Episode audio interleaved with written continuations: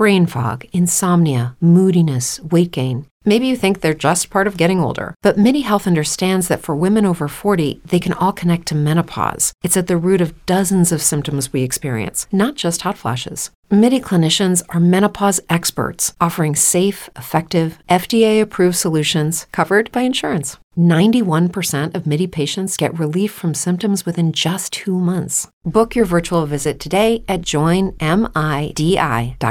If you're a woman over 40 dealing with hot flashes, insomnia, brain fog, moodiness, or weight gain, you don't have to accept it as just another part of aging. The experts at MIDI Health know all these symptoms can be connected to the hormonal changes of menopause. And MIDI can help with safe, effective, FDA approved solutions covered by insurance. 91% of MIDI patients get relief from symptoms within just two months. Book your virtual visit today at joinmidi.com.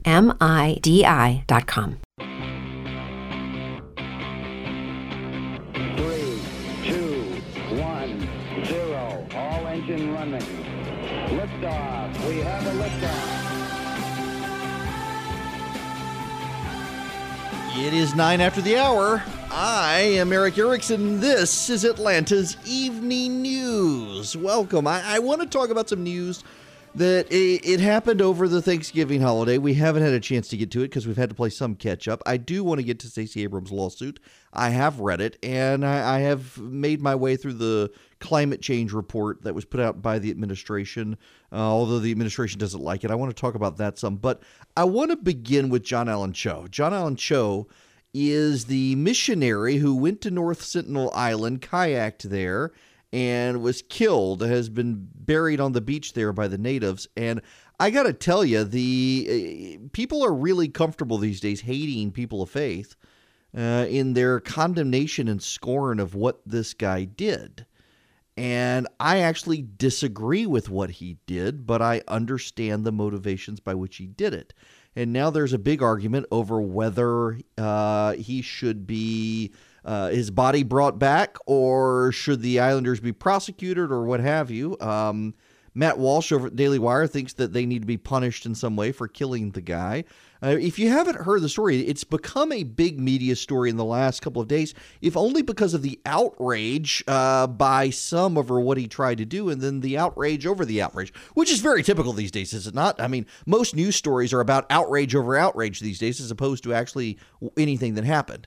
Um, but yeah, you do. So let let me break this down for you. There is an island, North Sentinel Island, Sentinelese tribe members.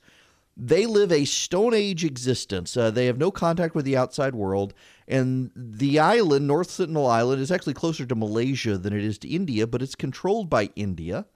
Uh, the islands around it are controlled by India. It has a military presence, and it keeps a three mile um, protection buffer around this island. Uh, these people, they they hated colonialism. They were very primitive. The English attempted to go onto the island. Uh, disease was spread. Many of the people back in the 1800s were killed as a result. The last major encounter that India had with the this tribe led to most of the tribe yet again being killed by disease just by being coming into contact with people from the West. Uh, they got sick. Things that don't make you and me sick made them sick. So India decided they needed to protect the island. The people live. I mean, it is completely Stone Age. Uh, when last the Indian government tried to check on these people, they shot arrows and threw spears at the helicopters. They are clearly aware of the outside world's existence, and there have been people who have encountered the islanders. Uh, there were a couple of fishermen who got washed up on the island and survived, but by and large, if you show up on this island, you can expect to die. They kill outsiders. Uh, and I suspect they kill outsiders largely because they know that the prior encounters with all outsiders have brought them disease and death. So India doesn't want you going to the island, and they don't want you on their island. Enter John Allen Chau, who was convinced after hearing stories about this island as a teenager. He became convinced that he was going to go to this island and share the gospel with this island. And it led to his death. And now people are arguing over him. But why did he feel compelled to go? So there is um, scripture, Matthew 24, verse 14. And Jesus tells the his disciples, the gospel of this kingdom will be preached in the whole world as testimony to all the nations, and then the end will come. Uh, and then in the Great Commission, Jesus tells his, his the apostles to go forth and to preach and teach and baptize in his name and spread the gospel to the four corners. Um, this is a prophecy that Christians believe. It is the prophecy that spurred on missionaries uh, for hundreds of years, in addition to the command to go forth and preach and teach and, and baptize in Christ's name.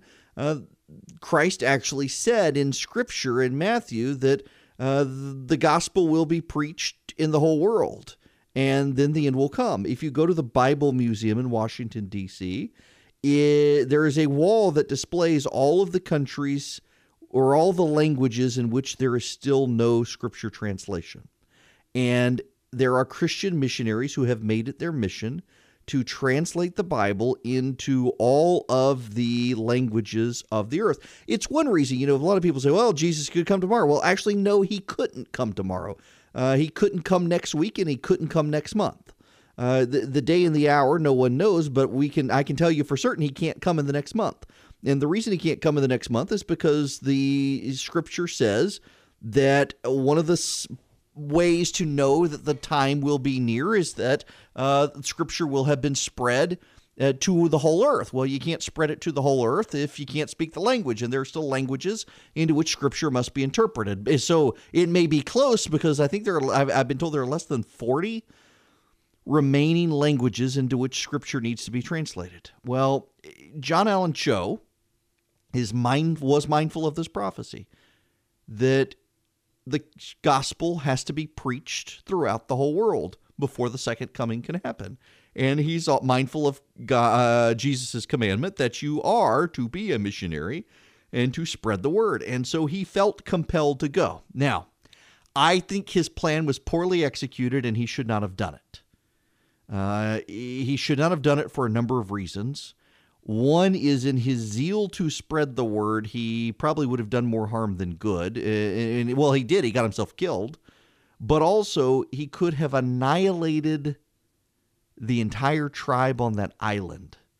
Again, the last time that tribe had encounters with outsiders, it was two of their children were forcibly taken off the island with two elderly people. The elderly people succumbed to disease caused by someone off the island having the common cold the two children were brought back sick, and it managed to spread the sickness from the common cold, no less, managed to spread itself through the whole island and wiped out a significant portion of the population. We do believe because uh, many of the buildings we could tell from aerial surveys had been abandoned and there was no sign of the people. The population has over time rebuilt itself. Uh, but I'm sure they remember getting ill from encounters with outsiders, and they wound up killing John Allen Chau. Not only that, he apparently made his way onto the island the day before and had a spear thrown. Uh, it hit his Bible, and he evacuated the island and then made his way back to the island. So I, I don't think he should have done it. I think he was not well thought out, uh, and he made it himself indispensable in ways he shouldn't have. There were groups he could have worked with and, and planned better.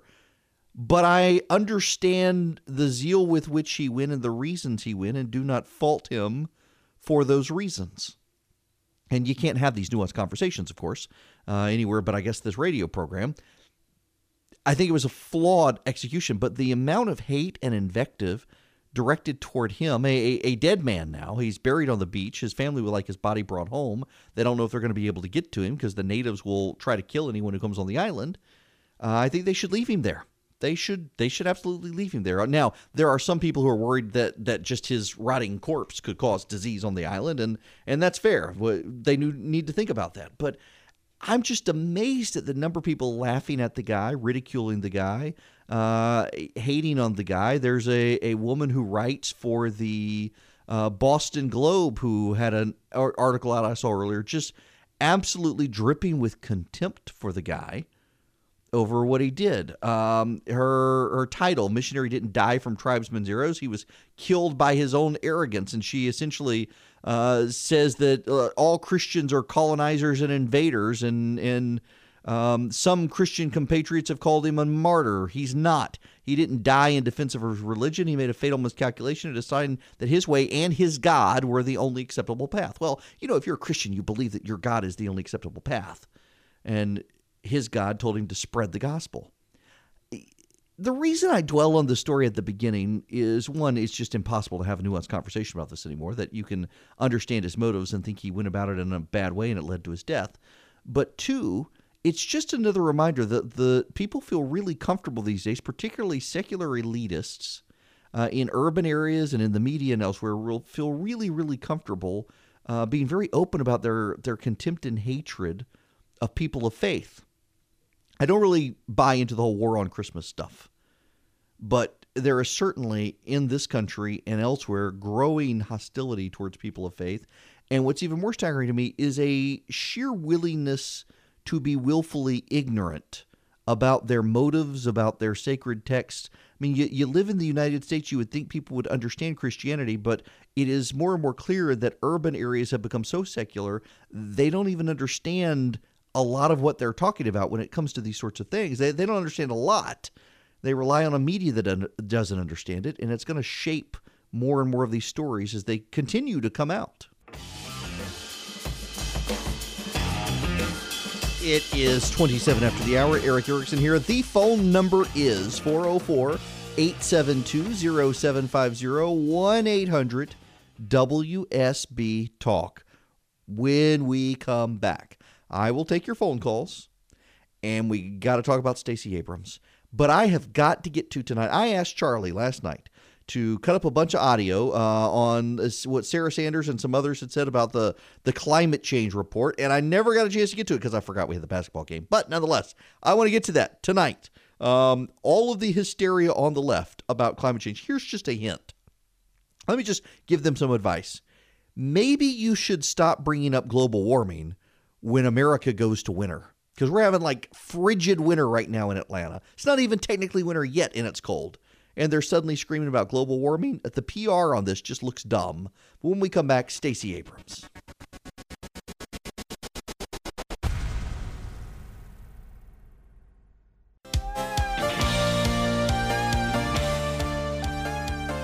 Is 39 after the hour. The phone number 404 872 0750 1 800 WSB Talk. Let's go to the phones. Uh, Rhonda and Grayson, you're up first. Welcome. Hi, good evening.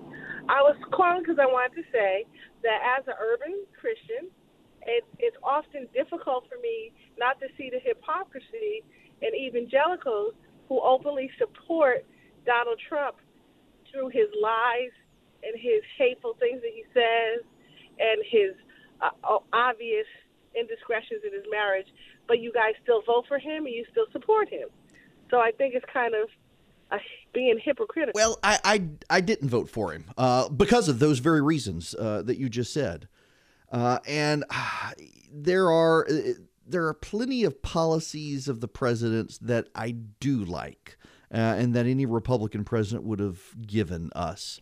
Um, and I do struggle, Rhonda, with what you're saying, in that there are a lot of evangelicals who seem to want to either defend or completely ignore uh, anything and everything he says. I think Jerry Falwell Jr. and and what's Robert Jeffress or whatever at the uh, the Church of Dallas are two of the worst there. Um, the president, I think, really could kill someone uh, on Fifth Avenue, and and they would come out and say that it was biblical. and I've got a real problem with that. Uh, at the same time, I've got a real problem with Democrats on the other side who uh, support abortion on demand uh, because I think every life is is valuable and, and created in the image of God. Uh, I have a real problem with Democrats who believe that a Christian baker should be forced to violate his faith and should be driven from business if he want won't. Uh, I have a real problem with the Democrats increasingly believing uh, that faith has no place in the town square, and I got an increasing problem with Democrats who believe that uh, science says, unless science doesn't say that a boy can become a girl, and then who cares what science says? You're a bigot, a homophobe, and, and a, a transgender hater if you don't believe what science doesn't say. Uh, I got problems with all sides, Rhonda. And I guess well, as I head to 2020, I got to decide um, who do I have bigger problems with. I, I, I didn't vote for the president in 2016. And I'm increasingly thinking the Democrats are going to put up someone who's far worse, and the question's going to become: Do I go with the with the guy that I don't like? I think he's morally corrupt, but he's giving, I think, policies in this country that actually protect people of faith, or do I go with the people who clearly hate the people of faith? Well, what what what, what do I do? It, not a comfortable position to be in. I, I will tell you though, I agree with you that there are a lot of people who serve as apologists for the president and the faith community, and I don't think they should. Uh, I try to praise the president as I can, and there are plenty of things to praise him about, including his judicial picks. Um, but I also try to be critical of the president when I think it's deserved, and those tend to be a lot of times on his personal behavioral issues. I, I wouldn't lump all of us together. I think that is a mistake to do to say you all do this when I mean, I'm one who doesn't, and I've got a lot of friends in the conservative movement who are with me. But I got to tell you, we're all thinking 2020 we're going to wind up voting for the guy because however much we may not particularly like him at an individual level, uh, his policies are good and the other people hate us. Um, do we go with the guy who doesn't think we're the enemy or do we go with the people who think we are the enemy? I can tell you who I'd go with. And it's not them. It's not the Kamala Harrises and the Elizabeth Warrens of the world. Wow. And Paul Johnson, my goodness, God bless him. Uh, seriously, God bless the guy. I'm I'm not a huge tech fan, but uh, I married into tech fans as family, so God bless him. Uh, let me talk about the Stacey Abrams lawsuit. I have read the lawsuit. Uh, one of the things that I think is absolutely staggeringly hilarious about this lawsuit is this particular passage. The U.S. Commission on Civil Rights, a bipartisan independent agency, found that among the states previously subject to preclearance by the Voting Rights Act, Georgia was the only state that had implemented voting restrictions in every category the commission expanded strict requirements for voter identification, documentary proof of U.S. citizenship, purges of voters from voter registration rolls, cuts to early voting, and a raft of closed or relocated polling locations. This is the heart of her lawsuit. Let's focus on four words cuts to early voting. Do you know who sponsored the legislation in the Georgia legislature to cut the time of early voting? Yeah, that would be Stacey Abrams. You know, when she's called out on this in the Democratic primary by Stacey Evans, her challenger, uh, she denied it at first, and before the debate was over, had to go back and say, "Oh no, no, I did it, I did it." Um, uh, yeah, look at the other stuff here strict requirements for voter identification. The Russians, the Democrats would have us believe, are trying to hack and steal the election. Shouldn't we want strict requirements for voter identification? Documentary proof of U.S. citizenship. Only U.S. citizens can vote. So, shouldn't we have documented proof? Purges of voters from voter registration rolls. Do we want to leave dead people on the rolls? A raft of closed and relocated polling locations. Should polling locations be left open in areas where there aren't people, forcing people to commute to those areas? I mean, this, by the way, is a local issue. You should understand. The Secretary of State's office didn't even know about the locations that were being closed, but you've got a lot of local governments. I mean, take Wilkinson County. Wilkinson County is one of the largest counties in the state and also one of the poor is the, probably the poorest county in the state.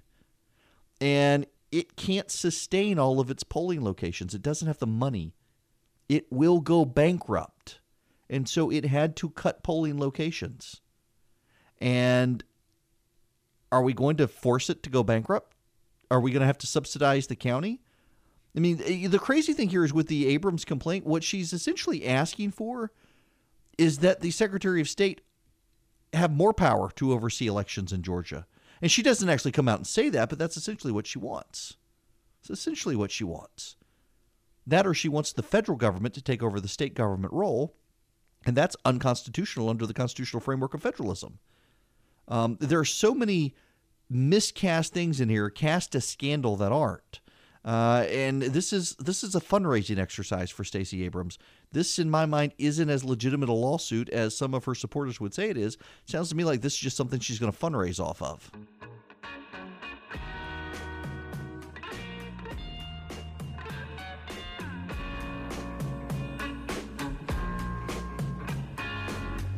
It is 56 after the hour. Uh, welcome back. The phone number 404 872 0750 1 800 WSB Talk. Uh, Jason, we've got less than a minute, but I wanted to squeeze you in here before we move on. Thanks, Erick. Uh, just a quick question because I'm not in the complete know about the Abrams lawsuit.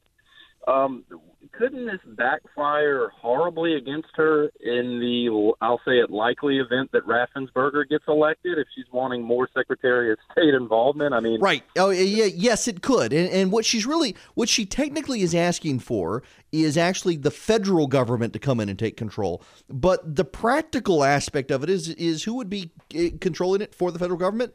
The Secretary of State would be the liaison with the federal government.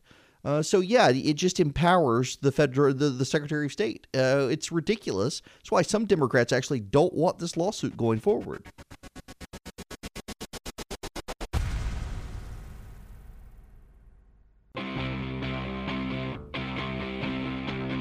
Three, two, one, zero. All engine running. Liftoff. We have a liftoff. It's nine after the hour. I'm Erick Erickson. This is Atlanta's Evening News. The phone number 404 872 0750 1 800 WSB Talk. We've got to get into the climate change issue.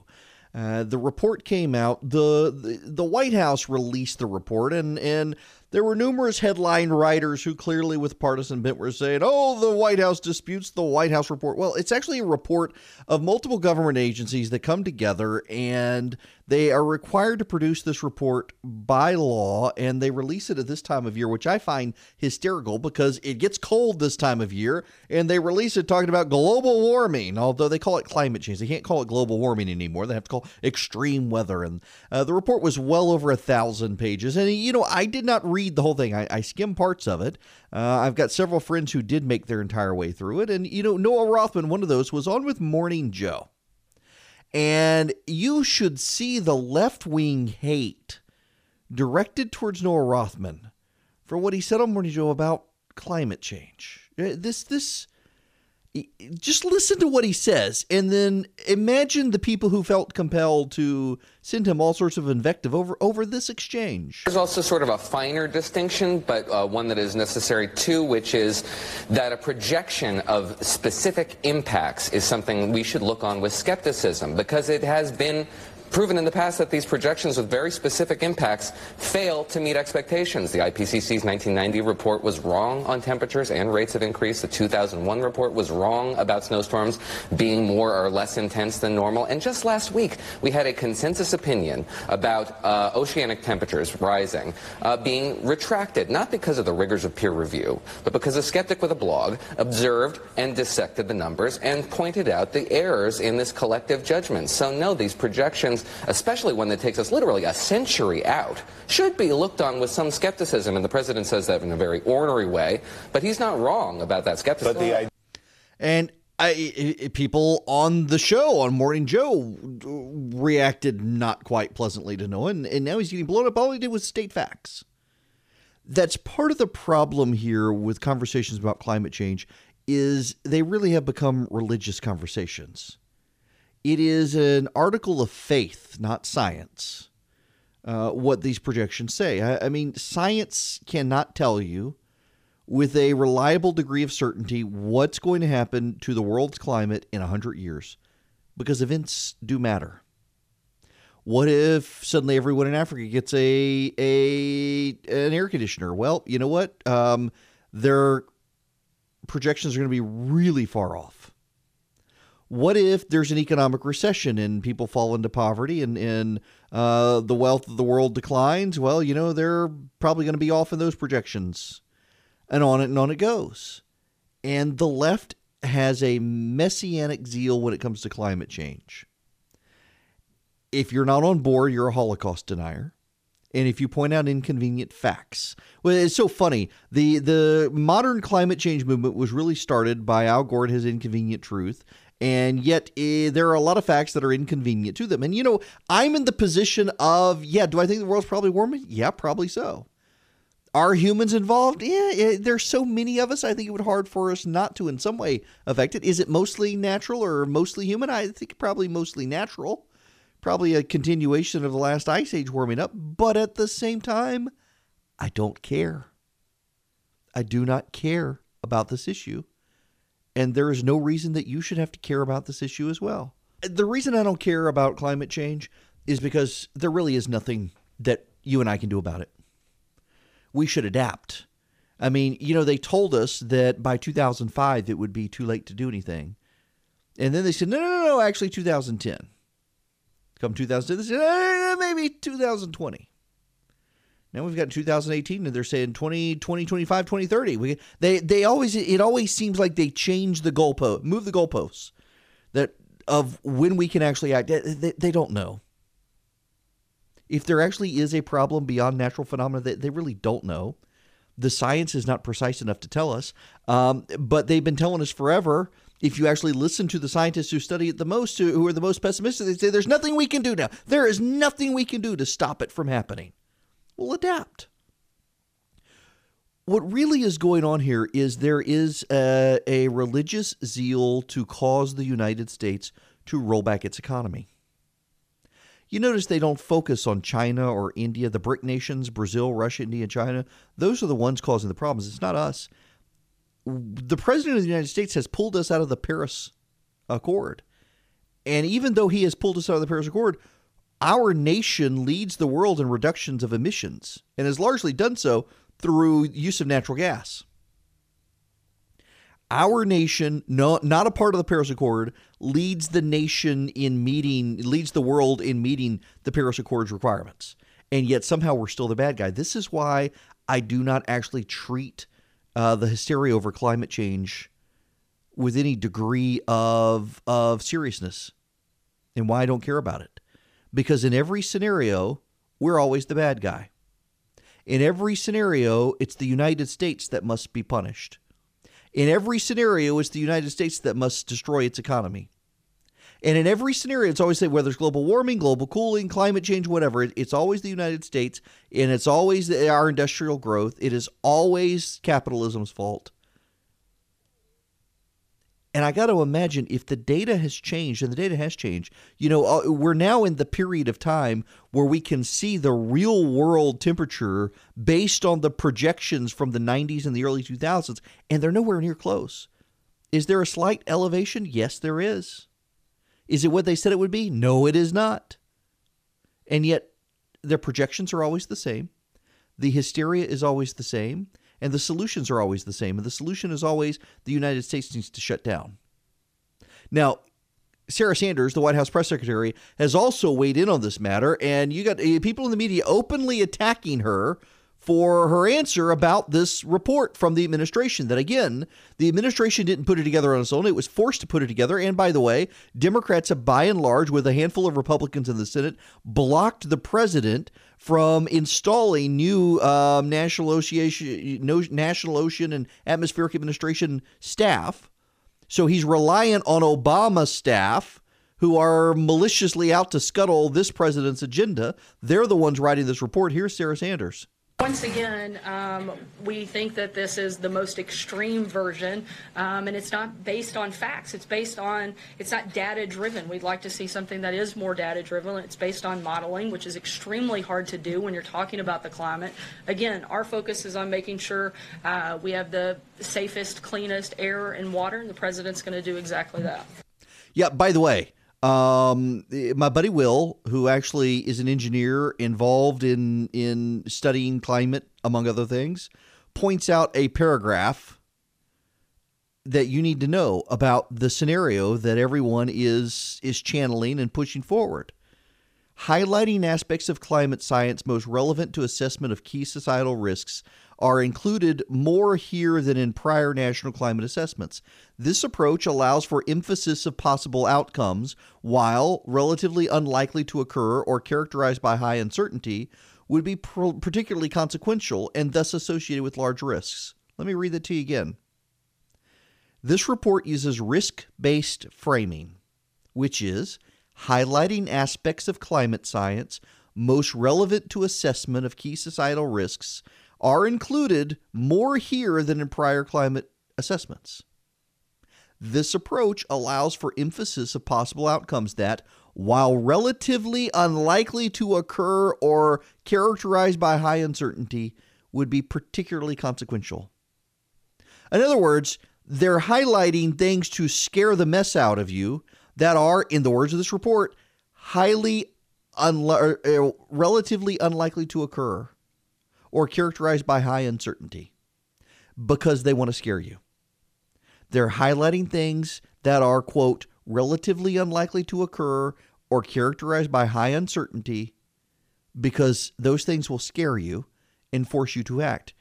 This climate report is trying to scare you and drive you by fear, and that was Sarah Sanders' point of why the White House doesn't treat this report with the credibility that the media wants them to, because the report itself, if anybody bothered to read it, admitted that it was playing up scenarios that are highly unlikely to happen in order to get people to focus on the worst case scenarios that they themselves say are highly unlikely to happen. This is a fear driven report. There's no reason to focus on it. And yet the media is insisting that we all care about it. So my response I don't care. It is 27 after the hour. I'm Erick Erickson. Thank you all for tuning in. Now, the phone number here 404 872 0750 1 800 WSB Talk. Them's the numbers. I need to tell you, early turnout or early voting is happening. Um, and let me tell you, I can give you an update on the numbers. I got them texted to me earlier. Um, it looks like Cherokee County, Forsyth County is doing good. Uh, we really, really, really need to boost turnout. However, in um, in Cobb County needs some turnout, uh, and Hall County still needs to turn out. North Georgia really needs to turn out. Uh, you have got to go turn out voters for the Secretary of State's office for Brad Raffensperger against John Barrow. Turn out. When we come back, just, well, stick around. I got a Christmas message for you you need to hear.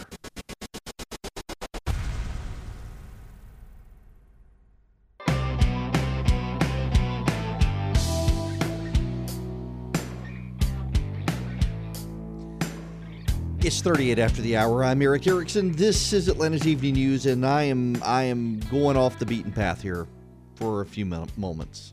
Um, I know there's plenty of other news out there, and honestly, it has been a struggle this week to try to fit in everything, stuff that happened during Thanksgiving while we were all gone and not paying attention. Uh, but there's just something it has, been, and I mentioned this before Thanksgiving, and I just I feel absolutely compelled, driven to mention this to you again. Um, we are entering a period of time in this holiday season where all of us start to get overwhelmed. We, every single one of us, wants to make other people happy, and we want to be made happy, and we want to give the perfect gift. We want to get the perfect gift. Meals have to be cooked just so, like Grandma did. Certain foods have to be made because they're expected at this time of year. Certain gifts have to be given. The tr- ornaments have to be on the tree in special ways. We stress ourselves out as much as we stress each other out.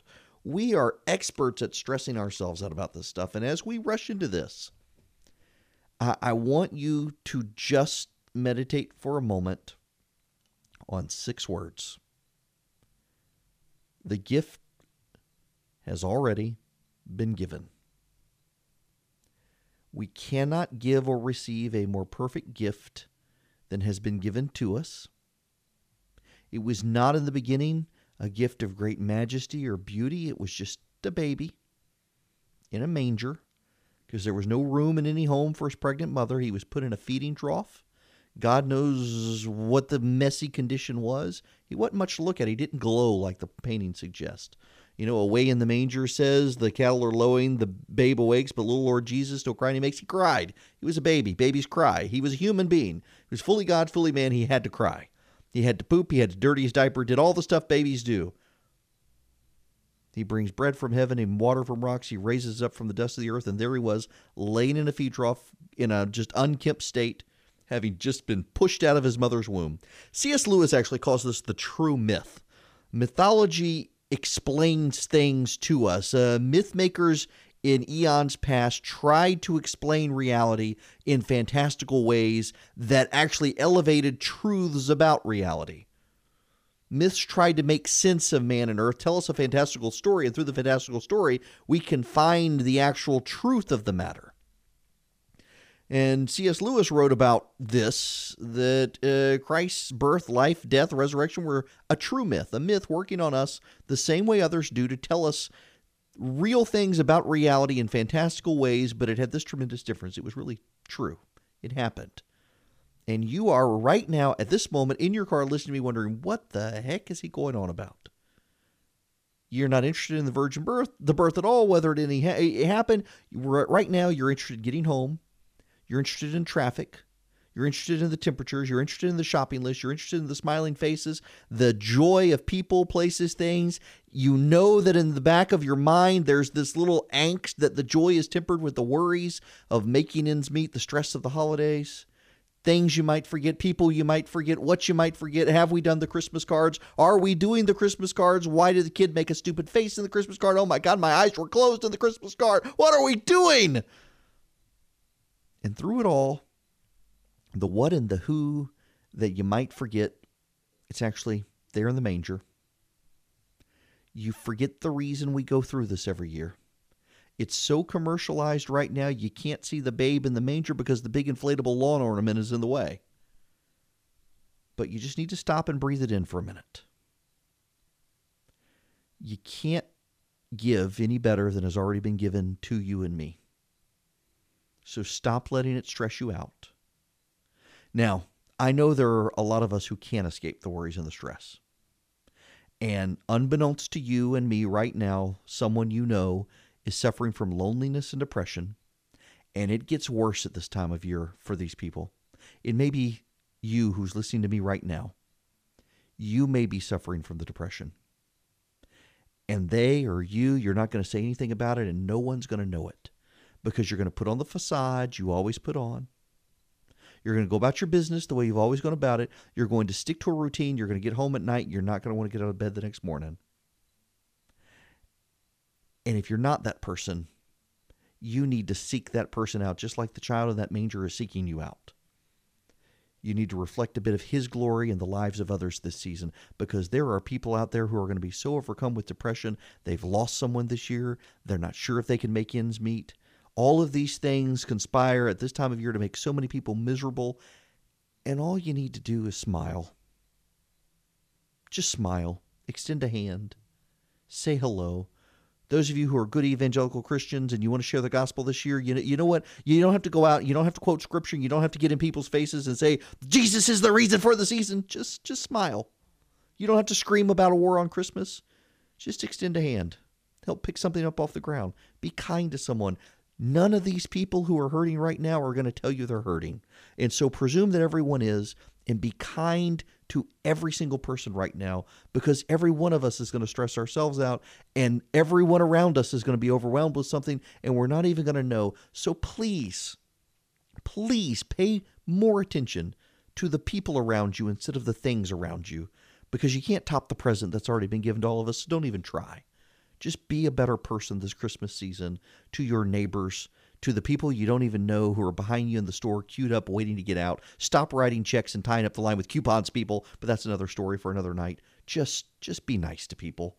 It is a stressful time of year, and a lot of people are under a lot of depression and stress, and they can't acknowledge it. So just be sweet. That's all I'm saying. And, and, you know, I say this somewhat from personal experience. Uh, those of you who know me know I really hate to tell other people no. I do. Uh, you, you should listen to uh, Charlie, my wife, the pig farmer. They, they all know it, um, and they all tell me. And, and I just I, I'm a people pleaser, and I, I hate to tell people no, and that that is what stresses me out this time of year. That and and the resurgent, um, and just I mean, how am I going to make ends meet at the end of the year for the resurgent and for my family and everything? These things they all stress me out. And I know if I'm going through them, other people are going through them, and I've got it uh, much easier than a lot of people do, and they still stress me out. And I still worry about them. Um, I, I still need to win the lottery and, and have some sugar daddies for the resurgent and, and get the conference sponsors and everything else so I can stop worrying about this stuff. And I'll, I'll find something else to worry. My family motto sometimes, my personal motto is why pray when you can worry? I know I need to do better than that. And I just, I encounter people on a regular basis now who are going through hard times and they don't want to talk about it. And I discovered just in the last 24 hours a friend on on very very difficult times and I had absolutely no idea you would never know it in their daily existence. And they're just miserable uh, particularly because of the holiday season. And I can only imagine how many people out there are in the same boat and they're not going to speak up because they're embarrassed they're sad they don't know to speak up. And you just it, it's amazing what just a smile can do and as you're all stressed out, a ball of stress planning your Christmas and wrapping paper and everything's got to be just so. The tree's got to be up. I, have got all the decorations laid out. I haven't even started putting them up, folks. I got to do that. It's just too cold outside to decorate at night after work. But nonetheless, just just be nice. Show some grace to other people around you. You have no idea what they're going through, and there are a lot of people who suffer depression at this time of year. And so please just just be kind out there.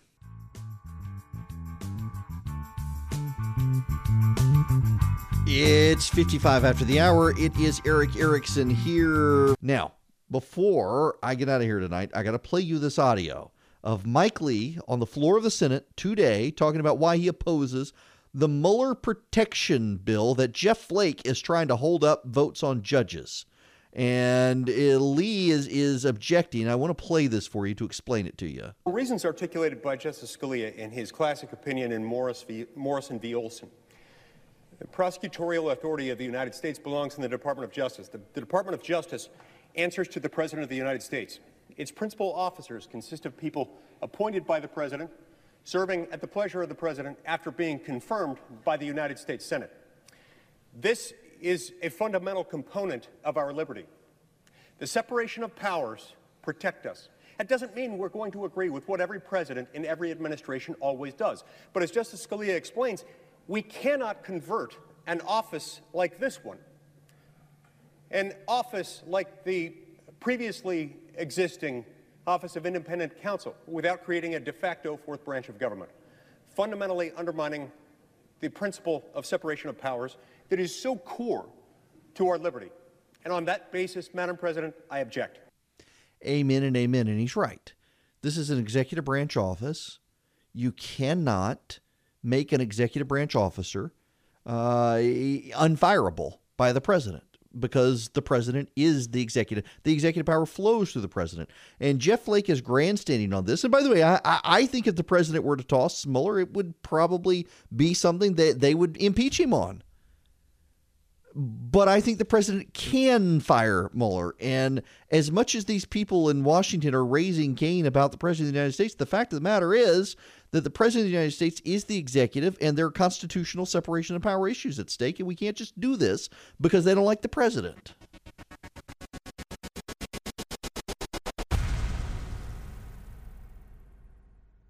Judy was boring. Hello. Then Judy discovered chumbacasino.com. It's my little escape. Now Judy's the life of the party. Oh, baby, Mama's bringing home the bacon. Whoa. Take it easy, Judy. The Chumba life is for everybody. So go to ChumbaCasino.com and play over 100 casino style games. Join today and play for free for your chance to redeem some serious prizes. chumba ChumbaCasino.com. No purchase necessary. Void where prohibited by law. 18 plus terms and conditions apply. See website for details. Judy was boring. Hello. Then Judy discovered ChumbaCasino.com. It's my little escape. Now Judy's the life of the party. Oh, baby, Mama's bringing home the bacon. Whoa. Take it easy, Judy. The Chumba life is for everybody. So go to ChumbaCasino.com and play over 100 casino style games. Join today and play for free for your chance to redeem some serious prizes. ChumbaCasino.com. No purchase necessary. Void where prohibited by law. 18 plus terms and conditions apply. See website for details.